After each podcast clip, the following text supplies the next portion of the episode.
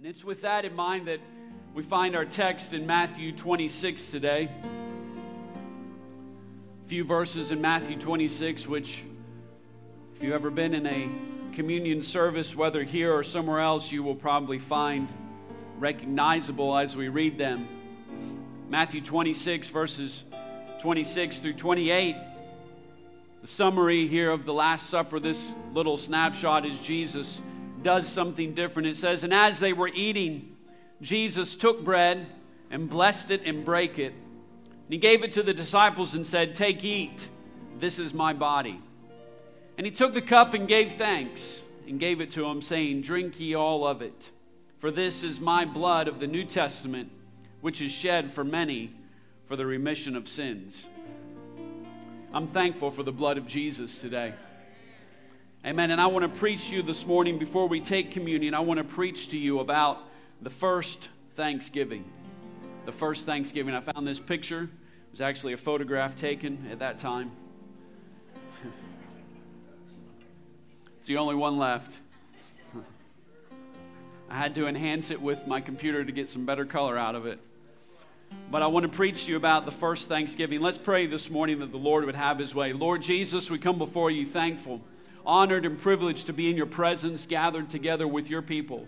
And Lord, we know that your word is here, your spirit is here. And Lord, I pray that your spirit would have its way, that your word would do its work, that it would find the mark that it's here to accomplish, Lord. I believe you and trust you for what you want to do, that your word would change us and transform us, God. We give you praise for it. In Jesus' name we pray. Amen. You may be seated this morning. We know, at least. Uh, Hopefully, you know in part the story of the first Thanksgiving as we are getting ready to celebrate here in a few days. Hopefully, you know some idea of what took place. And of course, as uh, our, our nation has gone on, stories have become conflicted. But basically, to sum it up in a, a few words, there were some settlers that crossed the Atlantic on the Mayflower. They settled on this land that we now live in. And it was a, a, struggle when they came to this land. It was an unfamiliar land. In fact, uh, I'm reading a very boring, interesting book right now. Uh, it's, it's one of those books that is, is it's really, it's, it's, well, it's, I, I tried to explain to my wife the other day because it was talking about the development of wheat and barley crops in 9000 BC, which is really boring, but it's very interesting too. It's pretty interesting. But in this book that I'm reading, they've just uh, talked about the eastern United States as a place for crops and things to grow. And it says that it said that there weren't many uh, uh, crops and many native plants that were uh, useful for human consumption or that were beneficial, and the ones they did eat uh, weren't, weren't uh, beneficial. They didn't have a lot of protein, they didn't have a lot of nutrients. And so, this is, of course, is, is thousands of years after that, but it was still a very harsh environment. In fact, they stayed on the boat for many months and they fought to survive over these first harsh months. And uh, uh, only roughly half of them survived when they finally came onto the land and had settled. They, they were. Uh, they, they, they met up with local Indians who taught them some of the survival techniques, who, who taught them how to plant certain, certain crops. And come harvest time, those settlers, roughly again half of them who had crossed, they harvested their first crops in the new land that they had come to. And they joined with the native contingent here and they celebrated and thanked God for bringing them through what they had been through. They thanked God that they had survived not just the journey, but survived settling in a new land. And we read in our passage, though, not just, uh, uh we didn't read in, in Bible, in the scripture about that Thanksgiving, but we did read of another Thanksgiving in our text. And the passage we read is the culmination of the meal that Jesus and his disciples shared to celebrate the Jewish ceremony of Passover. Passover was the time the Jews remembered their release from the slavery of the Egyptians, where they had been slaves for hundreds of years. And after their release, every year they celebrated, and, this Passover was uh, commemorating their freedom that they had received from the Egyptians that God had secured for them when He sent the angel of death visiting the firstborn of every family. And the only way to escape the angel of death, the only way to be excluded from that tragedy was to have the blood of a lamb applied to the doorposts of your house. And this would cause the angel to pass over that house, hence the name of the ceremony. They were literally, with the name, celebrating when the angel of death passed by or passed over where they were, and God spared them and God set them free. And it was and it still is one of the most important times in the Jewish calendar. Thousands of Jews would gather in Jerusalem to celebrate this time, each participating in the Passover meal tradition, which was set up and instituted through the instructions that God had given to Moses. And it was for this meal that the disciples inquired of Jesus in the verses preceding what we read. They said, Jesus, it's time for Passover. Where are we going to have the meal? And Jesus tells them to go into the town and they will find a man, they'll meet a man, and, and, they should ask him if they can have their meal in one of the rooms that he had available. And so Jesus and the 12 disciples, they gather for the Passover meal in this room provided by this man. It was at this meal that Judas is revealed to be the betrayer of Jesus. And we do not know uh, uh, this meal is the Passover meal in our circles today as Christians, but perhaps you may have heard it called the Last Supper or the last meal, since it was the last meal that Jesus would have eaten before his crucifixion. But I would like to submit to you this morning that it was not merely the Last Supper that the disciples and Jesus celebrated that day, but it was also the first Thanksgiving that we read about. You see, when the meal was finished, and it wasn't a meal like our Thanksgiving meal. It wasn't a meal where you were supposed to gorge yourself. There was specific things you were supposed to eat. So after Passover, there was no scooting back from the table and loosening your belt, hopefully, or else Passover would not have any ever, you know, in some point, we did this when I was a kid. We would have a, not in our house, but it, the church would kind of have a Passover meal celebration. Ever? That's some weird stuff. Like, you're not going to, oh, well, there's my dad right there. I didn't see him come in. My dad's there. didn't mean to put that all together, but uh, uh, anyway. See, it's, uh, he's been listening to the podcast and thought he'd come uh, make sure I didn't say anything this week.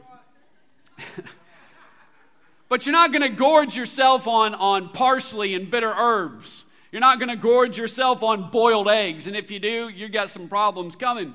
So, this isn't really a meal that you would gorge yourself on, but when the meal was finished, we find where Jesus, in this passage that we read, he takes some bread and he takes some wine. This is not part of the traditional Passover ceremony. This is something different.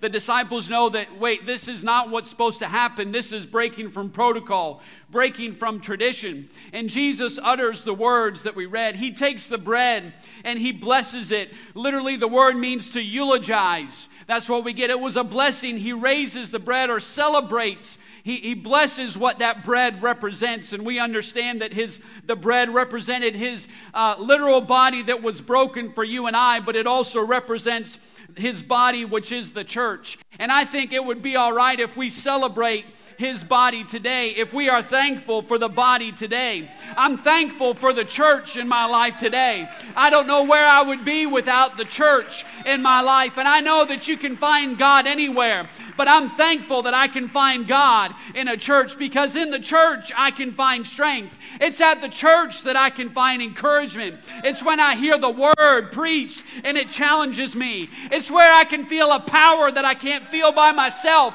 when the people of God join together and begin to worship God. They begin to praise His name. Something begins to happen within me. It's where I've received healing in my life. It's where I've received miracles in my life. It's where I've received deliverance in my life. I'm thankful for the church. I don't know where I would be without the church. Oh, I think it would be all right if we thank God for the church. I know we've got our problems. I know we've got our issues, but I'm thankful for the church that God has put me in. Oh, I'm thankful, Lord. He blesses his body, he blesses the church. And we should never forget to give thanks for the church that we are a part of. But then Jesus, he passes the bread around, but then he takes the cup, and the word, it says he gave thanks for it. And I don't know if I've just never taken the time or never really inquired, or perhaps in, in, in, apostolic circles we call it communion and not the Eucharist, which is a more traditional form uh, in the denominational world of what to call what we are going to do today. But the, I, I just began to look at this verse, and the Greek word used for thanks, that he gave thanks, is the word Eucharisteo, where we get the word Eucharist from. And so, literally, literally, if I can say the word, is when people say we're partaking of the Eucharist, it literally means that we are thanking today. And Jesus took the cup and he said, Thank you for the blood. That's the subtitle. That's all I'm preaching today is thank you for the blood. I'm thankful for the blood of Jesus Christ. And as we celebrate communion today, as we take time out in this season to be thankful, I want to remind you to be thankful for the blood of Jesus Christ. Now we know communion is a time of remembrance, which it is, and Scripture tells us that we are to do this in remembrance. And so it is a time that we look back over what God has done. But I cannot simply remember, and we heard it this morning, I cannot remember without it doing something to my faith, without doing something to my gratefulness, my thankfulness. It should cause something to stir within me when I look back over my life and I think things over. I begin to say, Lord, I'm thankful for all that you've done in my life.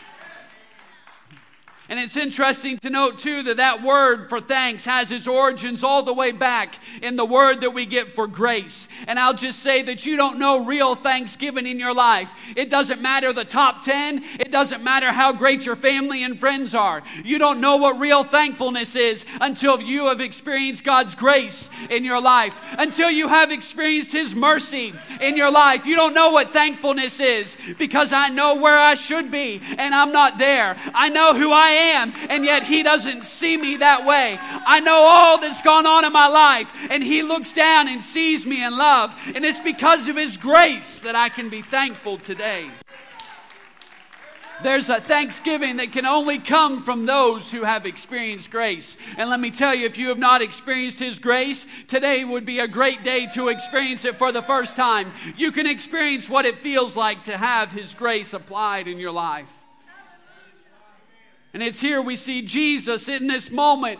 For the first time that I can find in Scripture, he gives thanks for the blood of Christ. He has mentioned some strange things about the blood previously. He's told a group of followers that they can't really be followers of his unless they've drank his blood, and that freaked a bunch of people out, and they all left.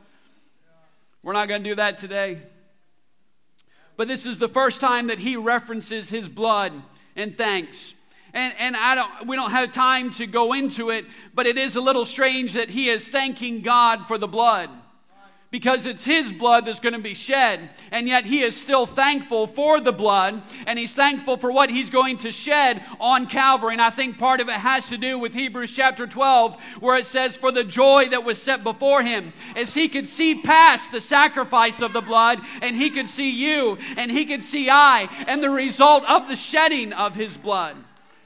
But this is the first Thanksgiving that we read about for the blood of Jesus Christ. And as we begin to think about the day that we're going to celebrate, there's many uh, uh, traditions involved with it. One may be going around the table or the room and stating what each is thankful for. And, and the kids probably have the best choices because we all know what the adults are going to say. Or, you know, you can just cover what we heard this morning. I'm just thankful for everything. Well, be more specific. Well, I said everything. But if you, if you have a tradition like that, or, or if you can think about it, if you don't, we, we tend to say, especially as adults, we begin to look at things that really matter at this time. You know, there's things that I like and I'm thankful for, but I really don't say those at the Thanksgiving table. Those aren't the things that I mention. Some of the things we mention are things about our spirituality, our family, our friends, or our health. We don't really mention material goods too much, although we may be thankful for a house or, or something like that. It, even things that, are, that seem to be a necessity at other times in our life, we don't really bring them into this. Well, you've got to pick two things. We don't even bring some of those necessities into that moment. And really, what we do is we go all the way back to the things that really matter. When everything is stripped away, what's the really important things in your life? If we could say it this way, what are the first things?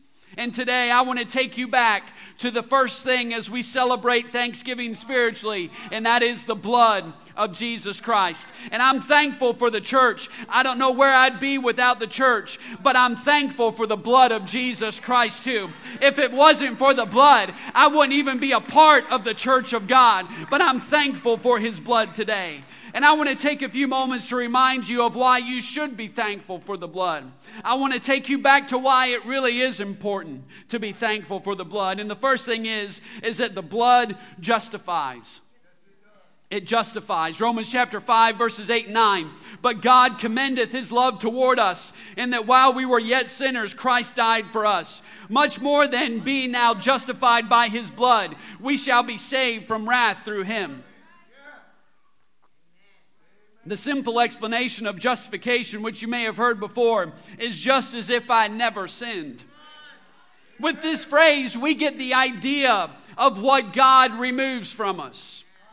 We know that He removes my sin, that He casts it as far as the east is from the west. Isaiah 118 says, Come now and let us reason together, saith the Lord.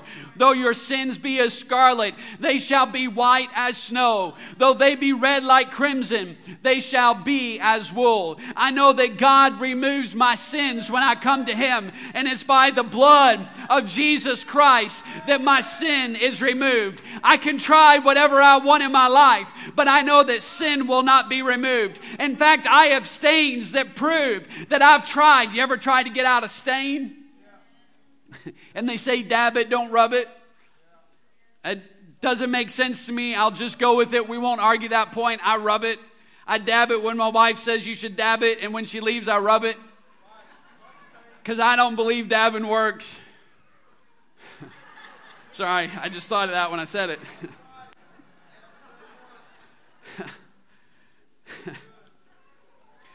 But there's, if we look at our lives, there's probably points in our lives when you know that stain that you've tried to erase and you've got rid of it mostly, but you haven't got rid of it all the way. There's things in our life that we know are, are, are, are just sins, but there's probably also stains in our life where we've tried to make things right on our own. And you may have made it a little bit better, but the only thing that can wash me white as snow is the blood of Jesus Christ. The only one that can cleanse me is Jesus. And the only thing that can do it is his blood. Isaiah 43 25, I, even I, am he that blotteth out thy transgressions for mine own sake, and will not remember thy sins. I'm thankful that he doesn't just cover my sins up, that he doesn't just erase them from my life, but for his own sake, he says, I'm not going to remember your sins anymore. I want you to think about that. I want you to remember some of the stuff in your life that you have done, that you're thankful for, your testimony if you will.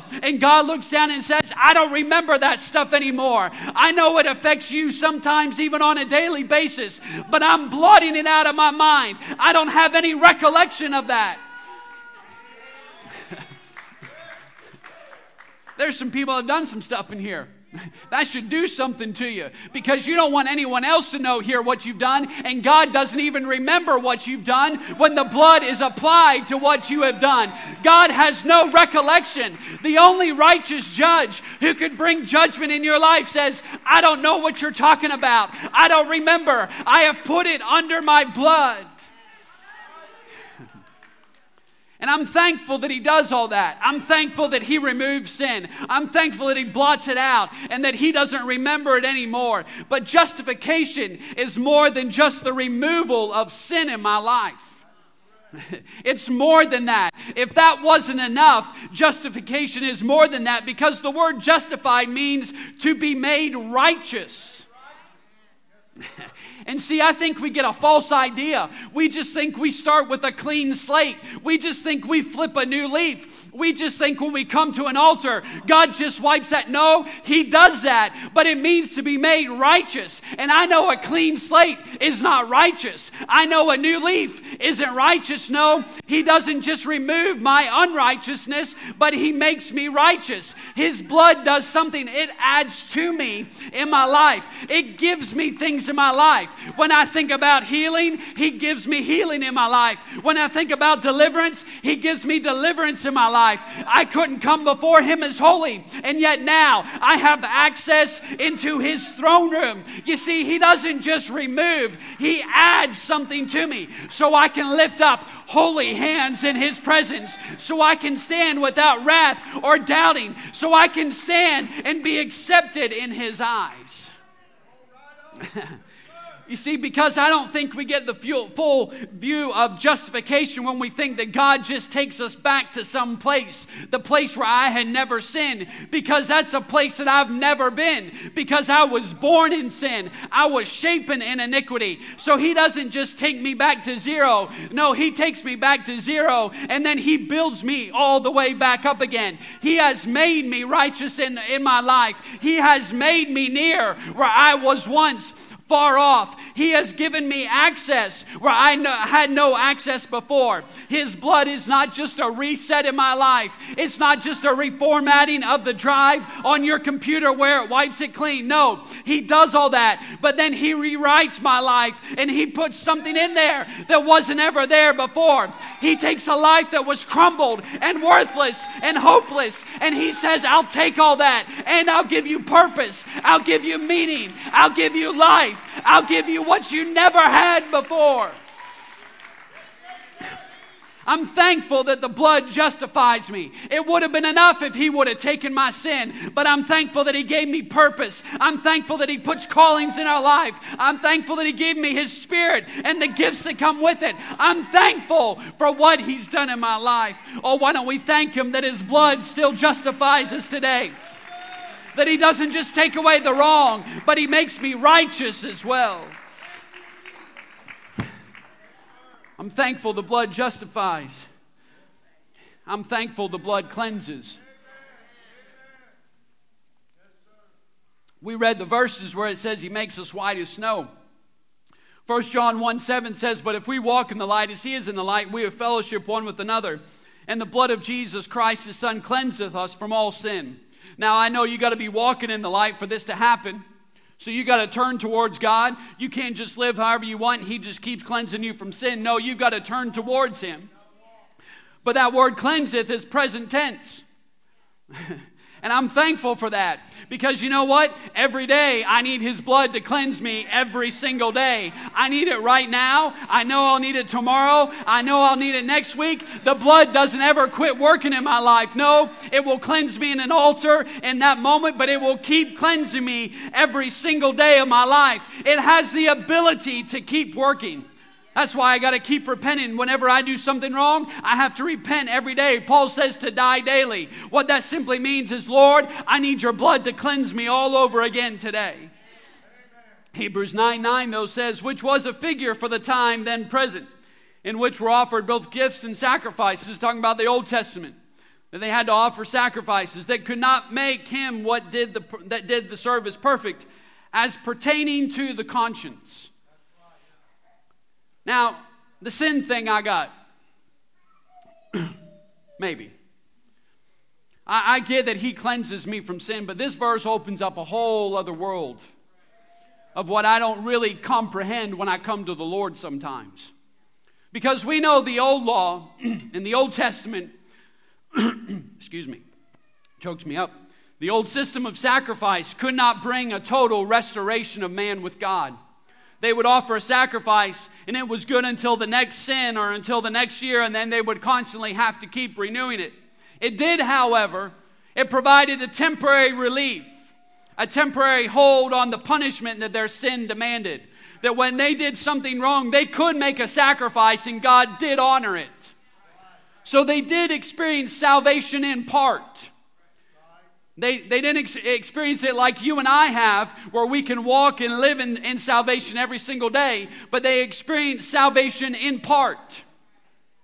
And it was this that they were thankful for because it provided temporary mercy. When you read anything in the Old Testament, when you read the Psalms, when you read songs that were written and they talk about His mercy enduring forever and His grace and His goodness, you just need to remember that they did all that. They said all that. They were that grateful. And all it was was a temporary hold. And you and I have something much more permanent in our life. And if they were that thankful, man, how much more thankful should I be today? Where the blood of bulls and goats did that, but the blood of Jesus Christ is not a temporary hold. No, it is something that can be applied every single day. But despite this temporary mercy, that was what God required there was something, Hebrews chapter 9 tells us, that this old system, although it withheld judgment for a while, although it gave mercy temporarily, there was something that those sacrifices could never touch, and that was the conscience. Now, I want you to think about that for a moment. I want you to think about all the stuff that God has forgiven you of. And I want you to imagine that the blood never touched your conscience. Think about the things that replay in your mind that would have to be there. That intellectually you know the sacrifice was enough, but the blood of bulls and goats cannot touch your conscience. And so you constantly replay. And there's people that you know what I'm talking about the guilt, the shame, the condemnation. The blood in the Old Testament can never touch condemnation. See why I'm thankful for the blood? That voice inside, that condemnation that we feel despite repentance, even sometimes now, knowing, even knowing what Scripture says about God's forgiveness. It's that voice that brings things up when you're alone, when it's quiet in the night, that reminds you of hurt and pain that you have endured or inflicted on others. It's the internal voice saying things that can never or rarely be spoken out loud. It was those things that the Old Testament could never touch. So people simply had to learn how to live with the consequences and their own conscience. They had to make peace themselves because the blood could not do it. It wasn't powerful enough. It was natural blood. And so they had to come up with a natural solution to their conscience. They had to go to the self help section of the bookstore. They had to go to retreats and seminars and lose themselves in false realities because the reality was is they could never have their conscience touched. They just had to deal with it. But Hebrews chapter 9, verse 14, a few verses later, how much more? Oh, how much more shall the blood of Christ, who through the eternal Spirit offered himself without spot to God, Purge your conscience from dead works. I'm thankful that the blood cleanses me, not just my sins, but He can give me peace of mind. He can come in and those things that have hounded me and bothered me for years, the blood can cleanse me. The blood can do something about that. Oh, I'm thankful the blood cleanses. It speaks really, and I won't get into graphic detail, but it speaks of a medicinal cleaning and expunging of harmful things from the body because the blood of bulls and goats just made you look all right on the outside. People knew that you'd made the sacrifice or you were okay, but inside there was things still going on. But the blood of Jesus Christ reaches deeper. The blood of Jesus Christ reaches beyond the external. It reaches beyond the superficial. It goes down to my spirit. It goes down to my soul. It's a deep cleaning that takes place when the blood is applied. And let me tell you, if you let the blood today, it will go past your current situation and it will strike at the root of your problems. You think this is really what's going on, but the blood says, I can go beyond that. I can heal bitterness. I can heal unforgiveness. I can heal resentment and guilt. And I can touch condemnation and erase it. It can cleanse it out of your life if you will let it. I'm thankful the blood cleanses in my life.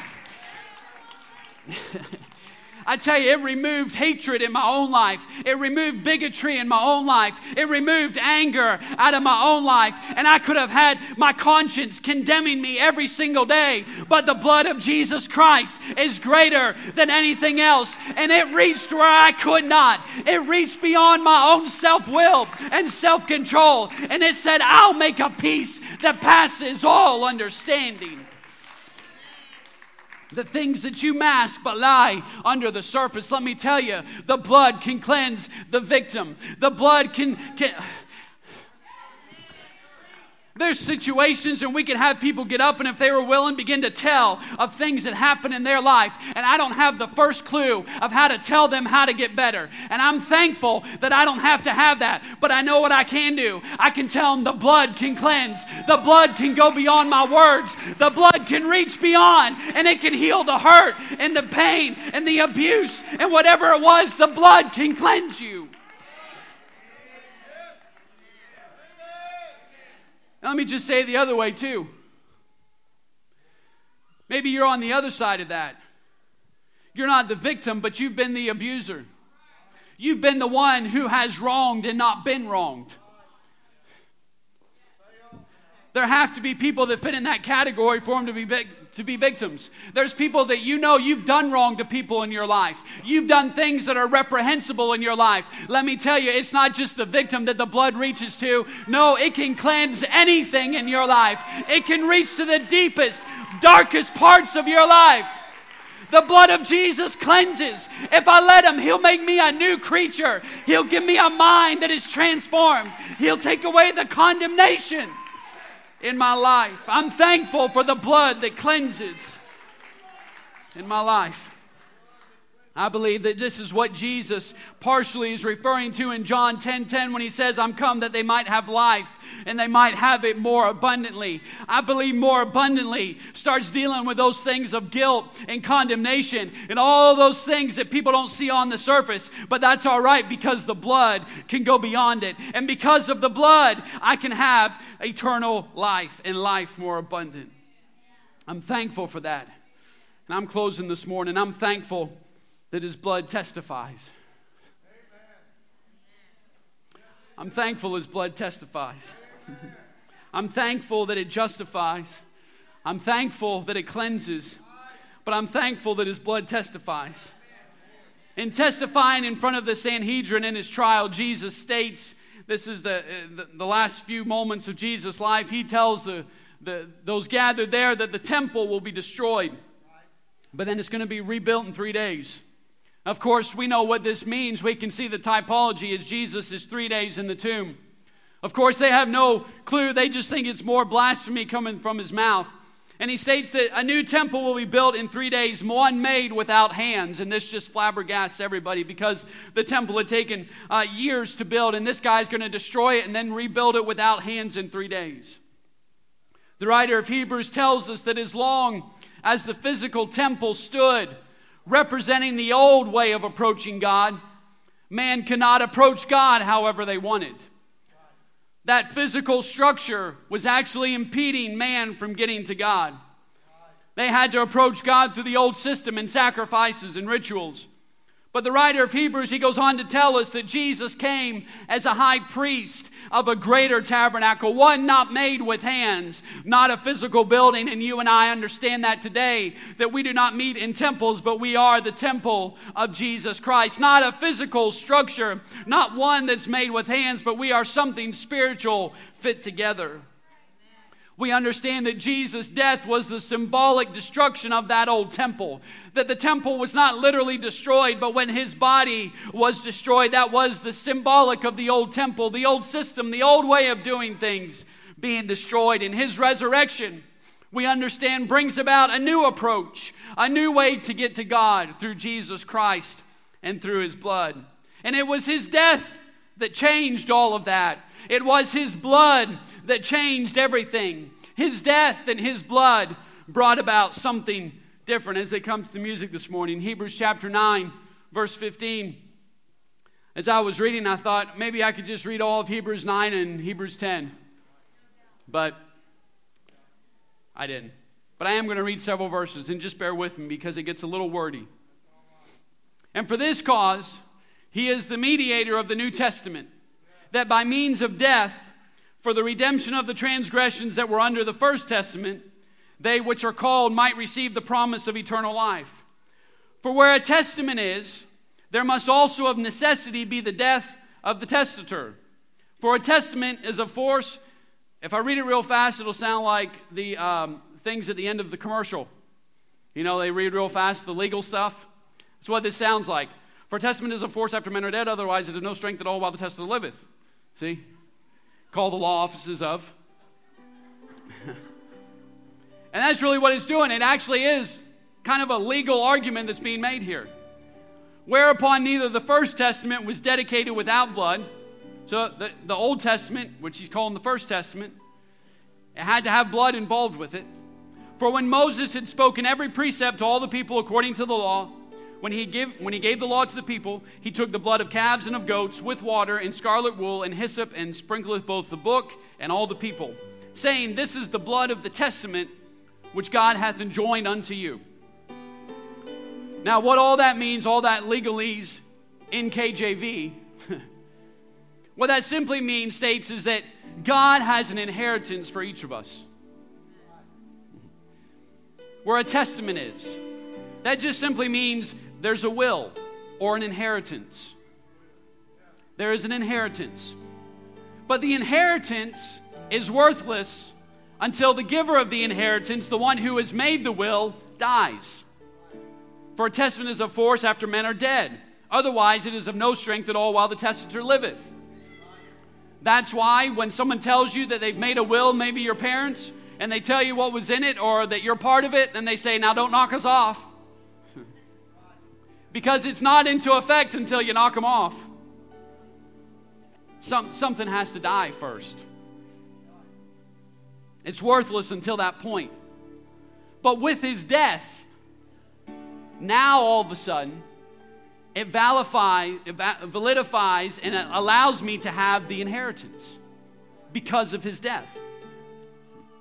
Until he died, that inheritance was just a far off promise. But when he died, all of a sudden the inheritance I can say is mine. Whatever will you're part of, however great or smaller it is, you can say, I'm a part of that will, but you get no benefits from it until a certain moment. But in the moment of death, you get the benefits of that will. You get the benefits of that testament. And when Jesus Christ died on Calvary, when he said, It is finished, it meant that the book has been closed. Now the inheritance can be yours. As great as having his spirit is, as great as experiencing salvation is, experiencing forgiveness is, having my conscience cleansed, there is something even greater in store for me. Hebrews, uh, 1 Corinthians 15 19. If in this life only we have hope in Christ, now, I'm thankful for hope I have in Christ now. I'm thankful that I can put hope in Him, that my situations can change because of Him, that I can be a new creature because of Him. I'm thankful for that hope. But Paul says if that's all the hope I've got, I'd be of all men most miserable because it's going to end. but now is Christ risen from the dead and become the firstfruits of them that slept. If all I have is hope in this life right now, if all I have is the experiences, whether they're good or bad or divine in this world, Paul says, I would be of all men most miserable. But I'm thankful for his blood because his blood testifies. His blood states that it, it and it his blood is the evidence that there's an inheritance that was promised to you and that was promised to me. And because blood was shed, that inheritance can now be mine. And I know I can trust His words. I know I can stand on His word. But He said the word itself is still not enough. I want you to have a sign. I want you to have a testament. I want something to testify that what I said is true. And so He gave us His blood to testify. And so every time the blood affects my life, it testifies of something greater to come. His blood heals. You know that? That's part. I'm not talking about everything the blood can do. His blood heals, but let me tell you something. When I come to an altar or when I pray wherever I am, His blood and it touches my life, it heals my body. His blood is not just healing me, it is testifying in that moment and it's saying something miraculous. It's saying, I'm going to heal you now, but I haven't given you hope in this world alone because there's a day coming when there will be no more sickness. You see, His blood doesn't just want to heal you now, it's testifying of a day to come when there'll be no more sickness, no more sorrow, no more death, no more tears. His blood testifies to me. And so when I'm in a situation and I can't understand and I don't know what's going on, and His blood comes in and washes and cleanses my mind, it reminds me and testifies to me of a day coming where there'll be no more trouble, where there'll be no more heartache, where there'll be no more confusion. I'm thankful that His blood testifies because if all I had was hope in this world, I would be of all men most miserable. I'd be thankful for healing. I'd be thankful for those things, but I've got so much more in my life. I've got an inheritance and I know it's mine. It's incorruptible. That means it doesn't perish. It's being kept and guarded for me to the very day that He returns. Oh, I'm thankful that His blood testifies to me. You see, His blood reminds me of what awaits. And see, that's why it's important. We're getting ready to take communion here because I know it's important to remember. I understand that. Scripture says we should remember the Lord's de- death until He comes. If all I do is say, Thank you, Lord, for what you did, and don't ever remember what He's going to do. you see, when I take that cup, when I take that wafer, whatever flavor it may be, however dry it may be, I'm not just thanking the Lord for His body that was broken.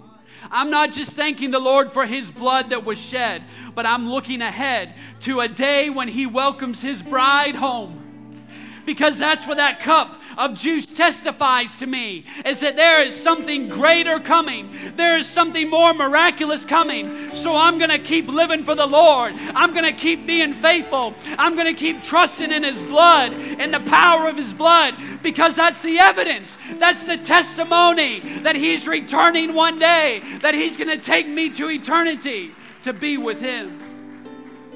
I'm thankful for the testimony of His blood reminds me of what's being kept for me, what's being prepared for me. Communion is not a ritualistic time, it's a relational time.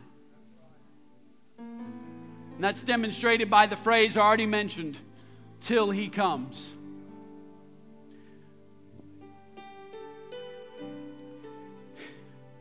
If my hope was in healing, I'd be an all man most miserable. If my hope was in deliverance, I'd be of all men most miserable. If my hope was in financial security, I'd be of all men most miserable. It doesn't say until until happiness comes, until healing comes, until sorrow passes away. This is why it's not ritualistic, it's relational. I'm not waiting on anything. I'm waiting on him. That's why I'm not remembering an event. I'm not looking forward to an event. I'm looking back to what He did for me. And I'm looking forward to what He's going to do for me, His return. It's a moment of anticipation until He comes.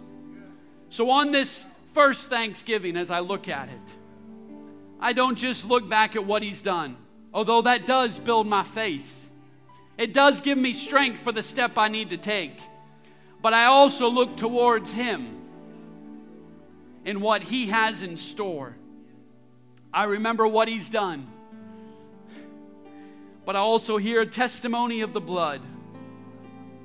And it proclaims He is returning someday. It proclaims that there is something greater. So, as I partake of the Eucharist, of the thanksgiving, I need to let it be a moment of thanks, of looking ahead to what He has in store for me, anticipating His soon return as we stand this morning.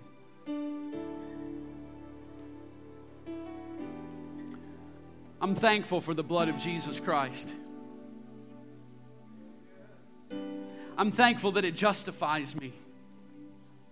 That it doesn't just wipe the slate clean, although I'm thankful for that. But it gives me something too, it adds to me. I'm thankful that His blood cleanses. And you'd be lying if you said there weren't things in your life. Just put real simply, these are the things that you could probably come to the altar for right now and repent for again.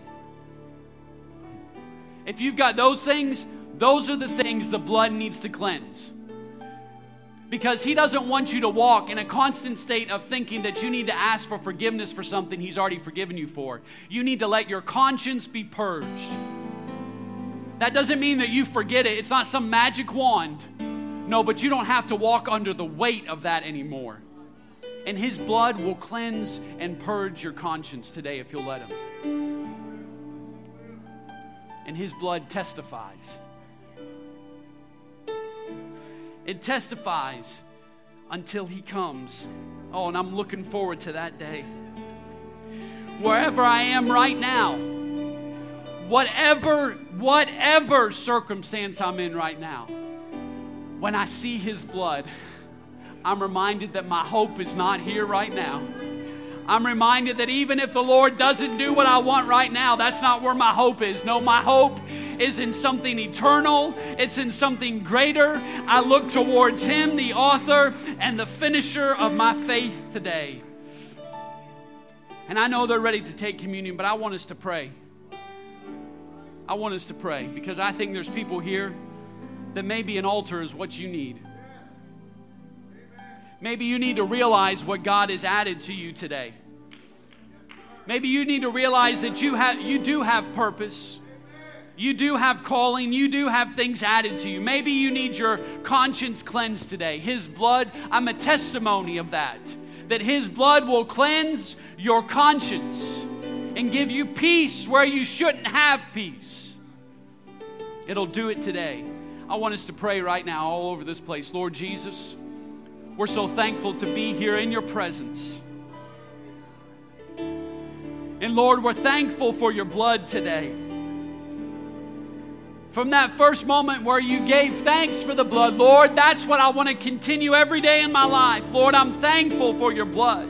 Lord, that you justify, that you cleanse. Lord, that there's a built in hope that, when I, that comes with your blood. And Lord, I pray right now, Lord, that your blood will seep into somebody's heart in life today. Come on, this altar is open. If you need to pray for a moment, this altar is open this morning. Maybe you need the blood to do a work in your life.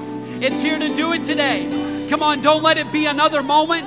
Don't let it happen another day. No, Lord, I need you today. I need you to cleanse my mind today. Lord, I need you to wash my sins away today. And He is faithful and true to forgive Come on, maybe you need to let His blood encourage you in the middle of your circumstance right now. Maybe you just need a fresh view of His blood and what it testifies to. That there's something greater, there's something more powerful, something more eternal that's happening. And so, Lord, because of that hope I have, I, I stand firm one more time. I'm going to stay rooted and grounded